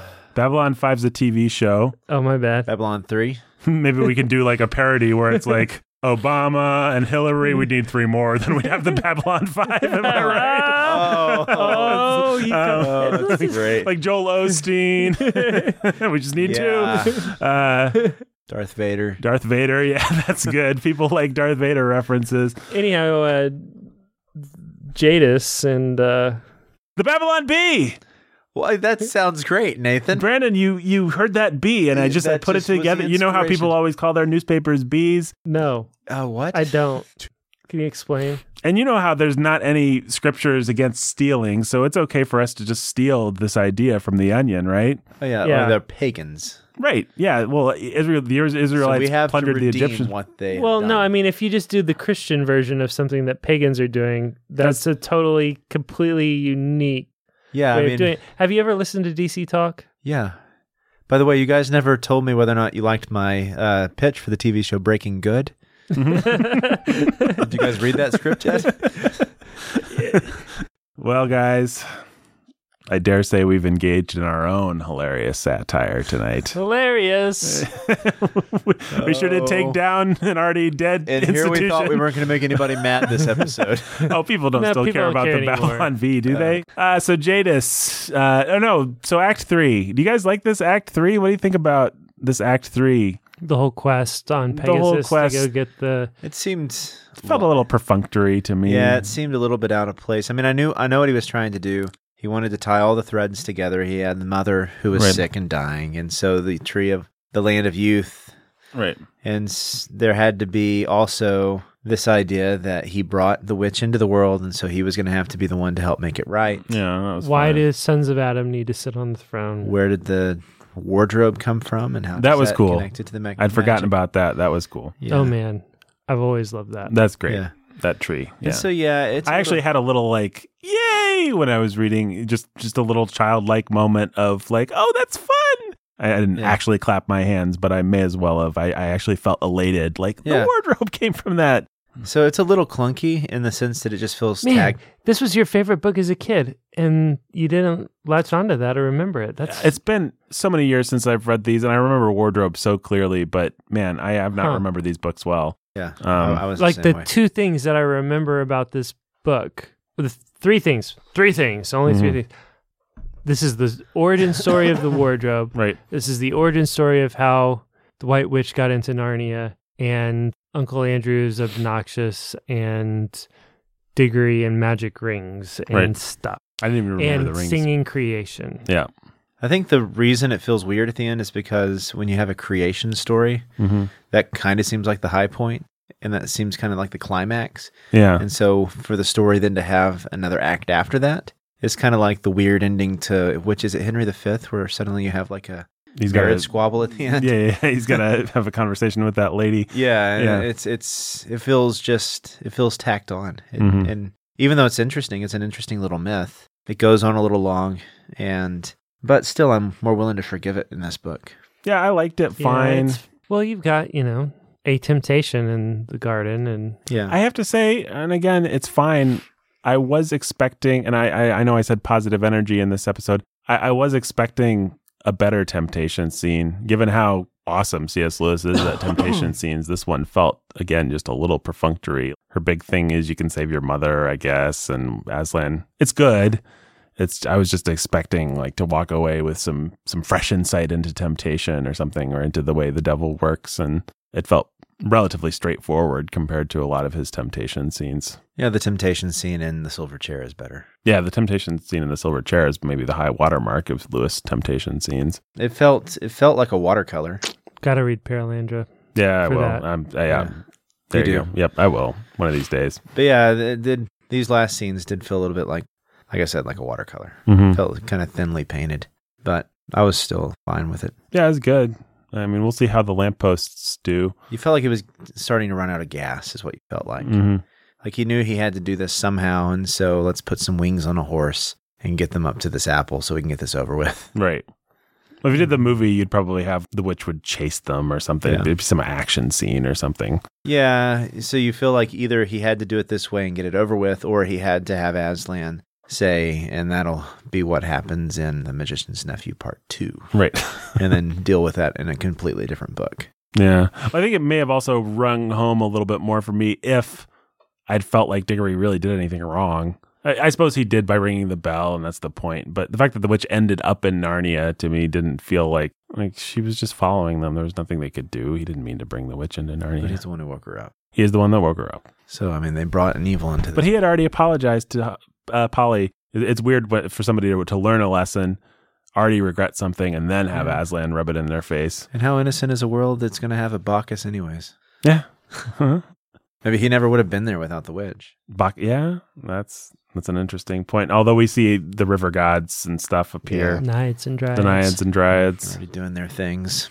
What else do you guys want to say about this book? Anything? Not really. No, I mean you get even the things that like would bother me in other books, like the apple being more real than everything else in the other our world. Mm-hmm. You get some of his weird Platonism, but still, I mean you. And I, I think maybe Lewis himself was maybe chilling out about some of his weirdness with this book. So I'm Mhm. interested to see how it'll play out with the last battle. Not looking forward to it. But I wasn't looking forward to this one either and was No, maybe surprised. I'll be surprised. That's what I'm Yeah. hoping I'm really hoping the last battle because pulls a bit of a, a dark the silver horse. chair. Well, because arguably even the weirdness wasn't necessarily there with the horse and his boy. It was just like a lame conceit, hmm right? That's I mean that was Jake's point. a little is- more weirdness would have yeah. gone a long way. Mm-hmm. for Absolutely. It was it was a Yeah. lame conceit Yeah. about providence that didn't really pan out. It Mhm. was like I'd rather just read the Pilgrim's Progress, Right. where at least Bunyan just you know what's going on Mhm. Mm-hmm. and it's kind of fun. But here in that book, it was just che- it was cheesy, and, and but here it's got some of that magic back, and I don't think he's really trying to make some. So in the weird parts of the Voyage of the Dawn Treader and those where it gets strange at the end, that's because he's trying to do something. He's trying to give you his Lewisian Gnostic vision of heaven, Mhm. and here he's he's not. This book feels like a ver- very chillaxed Lewis wrote this book. He's Mm. not straining for anything. He's just like, I know how to write Narnia now. I've this is my sixth one. I can write one of these. He's hit some grand slams now. He's just he's just swinging. He's just swinging. Yeah, he's not. He's not trying anything. He got it out of his system with all the weirdness in the horse and his boy. Got to make fun of the Arabs. Now he's just lighting his pipe and and telling like- a good story. It's like Goldschmidt after he finally got that 30th home run of the year. Now he's just hitting them. He's just hitting them. Let's assign our. You know what? Actually, I'm gonna make people wait. Let's co- let's quickly call out our Patreons, Yeah. our, our patrons, real quick, and then let's assign our lamppost rating. So this is like we're going to commercial here. If you want to be a patron that gets a donor shout out, which is what we're about to do, Yeah, we are. then you go to patreon.com forward slash the bookening Uh huh. and you sign up for $10 or more a month, we will shout you out. If you can get us to $1,000 by October 31st, then Jake, Brandon, and myself will dress as swans. We will play trumpets and we will march around the courthouse in Bloomington seven times. We have said we would do. This. We have said we will do this. More importantly, we will unlock our donor level where we can read Tolkien next year, which is what we really want to do. We want to be making thousand dollars by January 2020, so that we can just weave. unlock the next superpower or whatever. That sounds like a video game. It really does, but we just want to weave Tolkien in uh, through next year. We want to talk about the Hobbit. tapestry of Tolkien. The Tapestry of Tolkien. We're going to write a little ebook called The Tapestry of Tolkien. But let's shout out our donors. You know what? I'm just going to go back and forth, and you guys do whatever you feel like with There we this. go. All right. Thanks, Robert and Rhonda the Lovebirds, Jake, Robert and Rhonda the Lovebirds, Nathan. the Artful Anthony Dodger, Brandon, The artful Anthony Dodger, Nathan. Little Anthony's Cigar Store. You didn't say anything. I was not paying attention to what, Little Anthony Cigar Store, to Nathan. what the conceit was. The immortal Chelsea E. The immortal Chelsea E.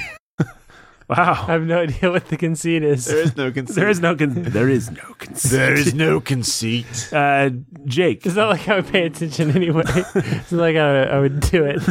Yeah, I was gonna say, what difference does it make? Jimmy Beam and Little Annie Oakley, Jake. Jimmy Beam and Little Annie. You know what I, I was doing? What's that? The publication order is not the same as the written order, and I was looking at the order in which they these guys were written. Oh, let's hear it. And so, interesting fact The Lion, the Witch, and the Wardrobe and Prince Caspian were all written in 1949. Mm-hmm. Don Treader and The Horse and His Boy were written in 1950. Hmm. Silver Chair was written in 51. Last Battle was written in 53. And The Magician's Nephew was written in 54. So this really is him just chillax. That that that it completely explains it. This is the last one that he wrote. That makes so much sense. And then he had them all. The Horse and the Boy was one of the earlier ones, actually. Hmm. That also makes sense. Um, so Silver Chair, Last Battle, and then Magician's Nephew. Those are the last three that he wrote. Even if you think about the Platonism stuff that we get, we're going to get in the Last Battle, mm-hmm. like that's all out. he's he's done it all. He got it out of his system, and then he wrote one of just the nicest flowing, cool little Narnia books, Magician's Nephew. and he he prepared they were published so lion and witch that was published in 50 caspian 51 don treader 52 that had been done for two years at that point silver chair 53 that had been done for two years horse and his boy 54 it had been done for four years Wow. so it had been sitting on a shelf magician's nephew was published in 55 and it had only been sitting around for a year Mm-hmm. and then the last battle was published in 56 which had and had been finished for three years by that time So he finished the Magician's Nephew last, and maybe he didn't give himself a lot of time to tinker with it. And huh, it's fun to speculate anyway. Oh, Brandon, while we're at it, I'm sorry, donors. We'll get back to you in a second. What planet? Actually, why don't you describe the qualities of the planet, and we'll see if Jake can guess the planet based on the qualities. Little game I like to play, or like to watch Jake and Brandon play. venus Called, I bet that's right.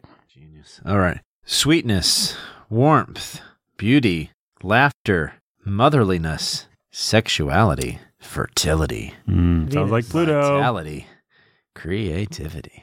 hey you want to make a connection that that Its metal is copper. that backs up michael ward What's that? paralandra is also venus In the Ransom trilogy, In the Lewis Ransom calls tr- Venus trilogy. Paralandra. Hmm. Mm-hmm. and it is the place we have the creation story in paralandra Yeah. as we do here where we also have temptation scene where we have a devil surrogate tempting in the garden of eden i don't know what that has to do with venus but we already made the connection of this book to venus so maybe i mean Maybe she's the most tempting of the goddess. I mean, she's a Well, according to this picture they have bit on of, here. bit of yeah. a Brandon for shame. She's a bit of an alluring figure. I don't know. You know who probably does know? Lily of the Valley. lily of the valley I don't know why Lily of the Valley would know that. Andrew and Esther, the Lovebirds. Brandon, Andrew and Esther, the Lovebirds, Nathan. the Keith Master, Mm, the keith master David's Mighty Men David's Trucking, Mighty Den- David's Mighty Men Trucking. John and Jill, Little Baby Max, john and jill little baby max Jay and Katie, who are cold and love cheese, and also C.S. Lewis and quilting Jay till and we have Katie, who are faces. cold and love cheese, including C.S. Lewis, even even till we have faces.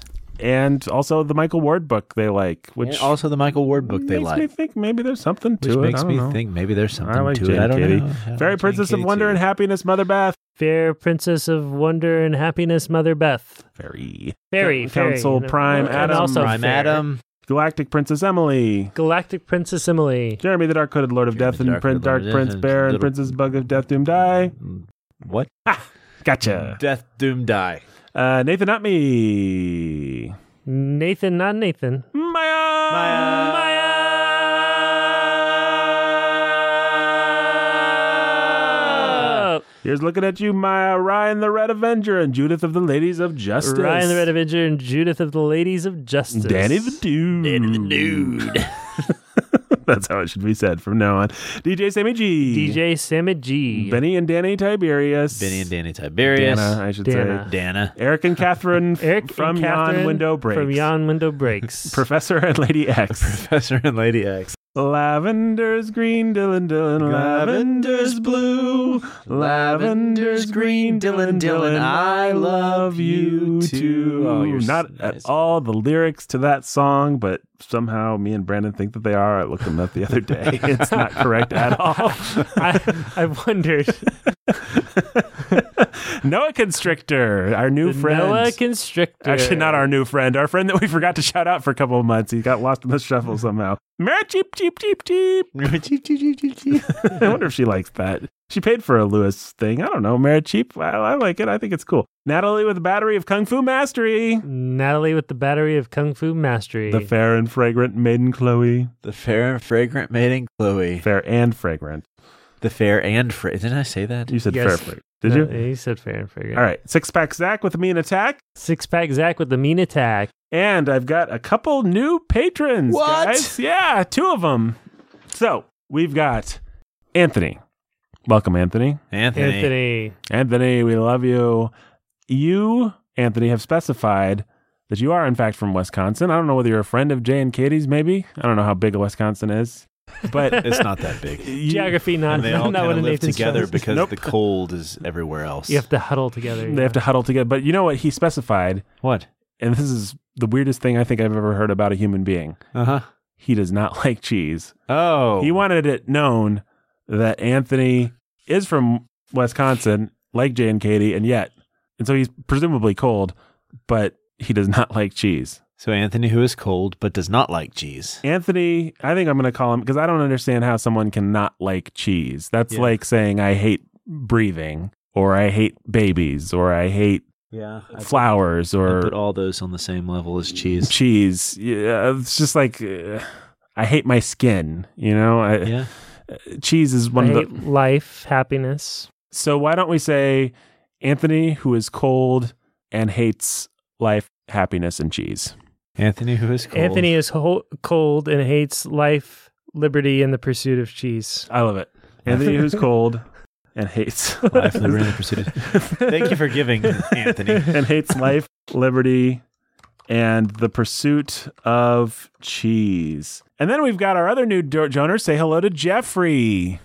Jeffrey. Jeffrey. Hey, Jeffrey, we love you. Now, let me let's think about the kind of categories of things that Jeffrey might be here for a second. We've done a lot of fantasy kind of names, so I want to stay far away from wizards and what's another cool category of person that Jeffrey probably resembles? Superheroes. Superheroes. Chuck Norris. Chuck Norris. So he could be Ninjas. oh ninjas, yeah. Ninja Je- Texas Nunchuck Rangers. Nunch- Nunchuck Ninja Jeffrey the Texas Ranger. yeah, there we go. Can, can we get like some ninja related thing, that- like jujitsu Jeffrey or Oh, Jujitsu Jeffrey. I love it. Uh, Jew. Jujitsu Jeffrey, The Texas Ranger. the Texas Ranger. Yes. I love it. Jitsu Jeffrey, the Texas Ranger. All right. Let's welcome Jujitsu Jeffrey, the Texas Ranger. nice. Nice. jujitsu Jeffrey? The eyes of the Jeffrey are upon you. That's right. And guys, having gotten through donor shout outs, let us now enter into the lamppost rankings. Lion Witch and Wardrobe, d- quick quick recap here, very quick. Lion Witch and Wardrobe, Jake gave it six, Nathan gave it five, Brendan gave it six for a final ranking, bookending ranking of 5.6 repeating. Uh-huh. Prince Caspian, Nathan gave it 5.5, Brandon gave it 5, Jake gave it 5 for a final bookending ranking of 5.16 repeating. VOTDT, Nathan 6.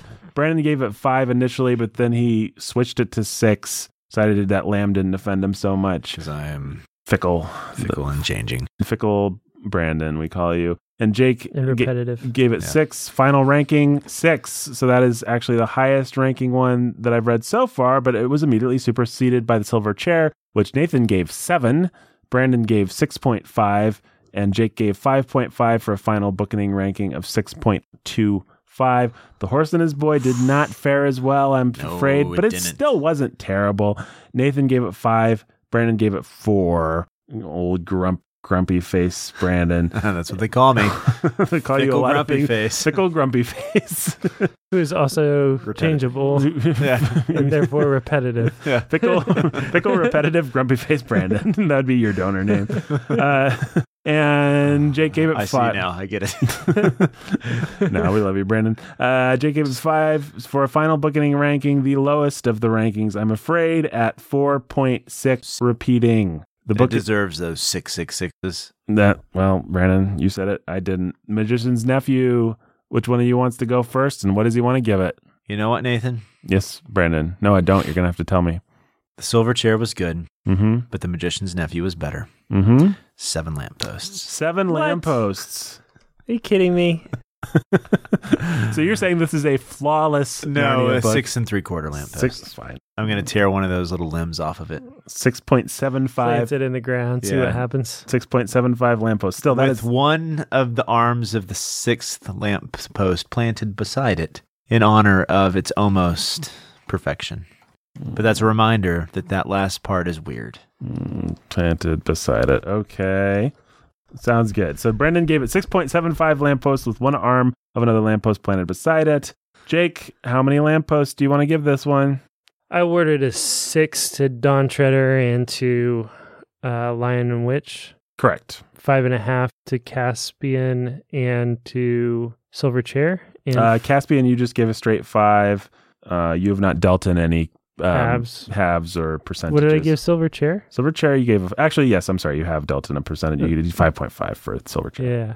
I'm going to give uh, Magician's Nephew a 5.75. Five point seven five. What's Keep keeping? full point lower than me. What's holding it back for you? I just, I'm not going to give anything a seven. Going to be my highest ranking, and He's a hard th- grader. this falls short of uh, Don Treader and and Lion Witch in the Wardrobe. Would Charlotte's Web get a seven? Uh, it wouldn't be on the Lampo system now, would it? Would it get seven spider webs? Yes. Uh, Okay. Oh, good. All right. I feel good about life with that. Uh, let's see here. I'm going to go ahead and just give it, I think, a solid six. I think this is a very good Narnia book, one of the best. It is not as good as The Silver Chair, which is definitely my favorite. The Silver Chair has an, an awesome third act. This one's third act gets a little wonky, but those first two acts are strong, man. I like those a lot. I find this more fun to read than Silver Chair. so Yeah. That's think- why I think ranked it that's higher. Oh, why I ranked it higher. I would have ranked it the same, but then I had a moment of, wait, what would I be more interested to go back and read? This one. Yeah.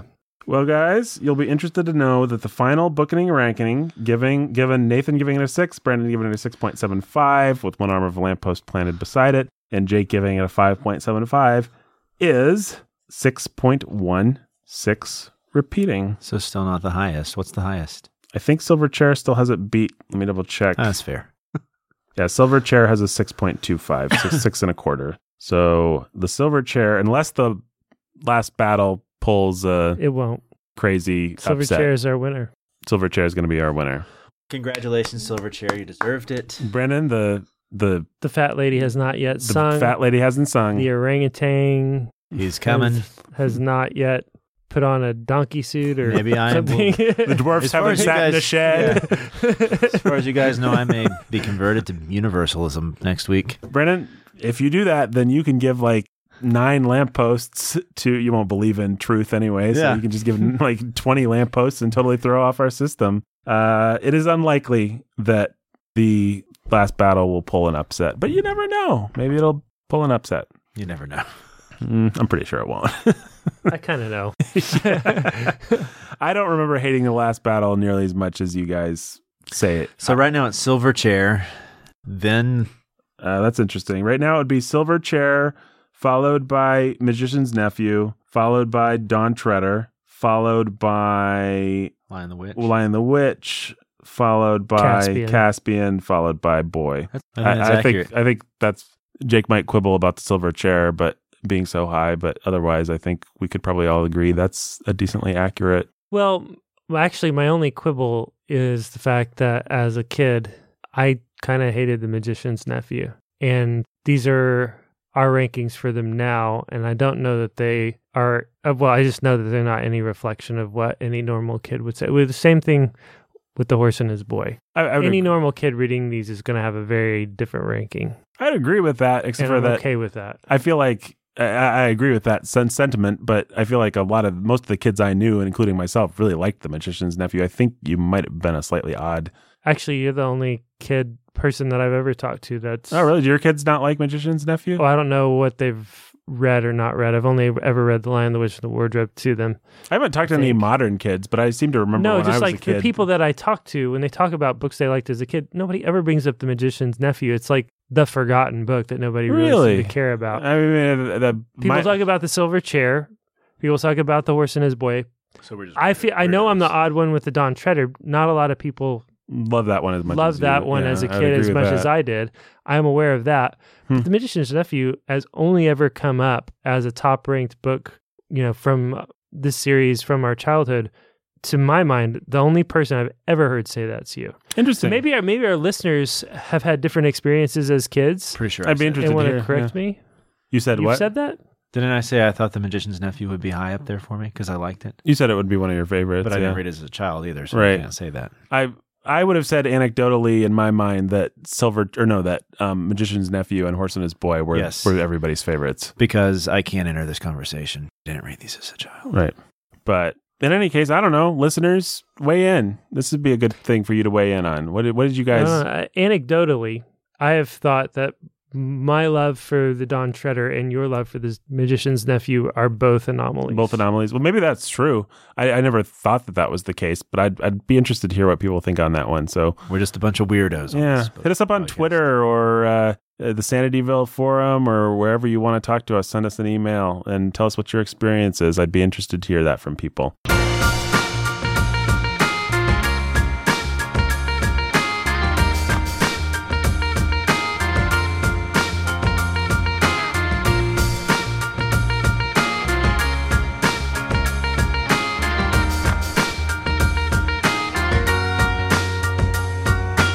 Boogity Today was written by us all, produced by me, executive produced by Jake and me. Go to patreon.com forward slash the bookening. You heard what good things will happen if you do. Other good things that will happen, we'll be able to make payroll. Warhorn Media will continue producing fine podcasts, among them The Bookening. Jake's children will eat food. My wife will eat food. Jake's wife might even eat some food paid for with some of the money that you give to Patreon.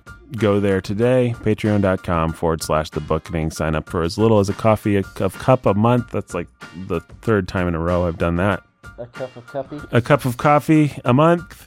It's $5, $10, whatever you can give. We know there are some lurkers out there that really want to give but just haven't gotten around to it. Now would be a good time to Lurker's going to lurk. l- help us out. Come out of the Lurkers are good. shadows. Lur- lurkers are going to become friends. Come out of the shadows. Actually, if you want to get a, if you want to get, give us a little boost in the arm, which we could use right now, and get some cool stuff, you can go to warhornmedia.com forward slash give, make a one time donation of any amount to Warhorn Media, and what'll you get, Jake, for the month of October? for the entire month of October, right up to the very end, we are giving all one time uh, givers in the month of October. Have I said the month of October yet?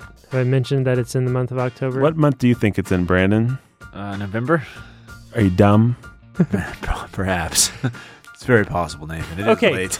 So, Are you deaf? so if you give any one time gift Right. in any amount, doesn't Right. matter how small or how big, in the month of October, we're giving you two free gifts. The first of those gifts is Tim Bailey's latest book, Church Reformed, in every possible downloadable variation. You got your E He texted you- EPUB, your. E- EPUB, Mobi, PDF, doesn't matter. Mhm. We're giving it all to you. The other thing we're giving you is the latest album from My Soul Among Lions. My Soul Among Lions, a collective of musicians, singer songwriters, including the three of us in this room Mhm. as lyricists, working to set all 150 Psalms to music. This latest album that's out sets Psalms 21 through 30 to music. It's volume three in the project. It's called Song of the King. It's got some really great songs on it It does indeed. and songs that at least Nathan and I have contributed to. That's absolutely right. But Yes. but but Brandon's been there since the very beginning of the project as well. And My Soul Among Lions is awesome. Check it out and definitely make a donation at warhornmedia.com forward slash give. Could really use your help this month. Do it.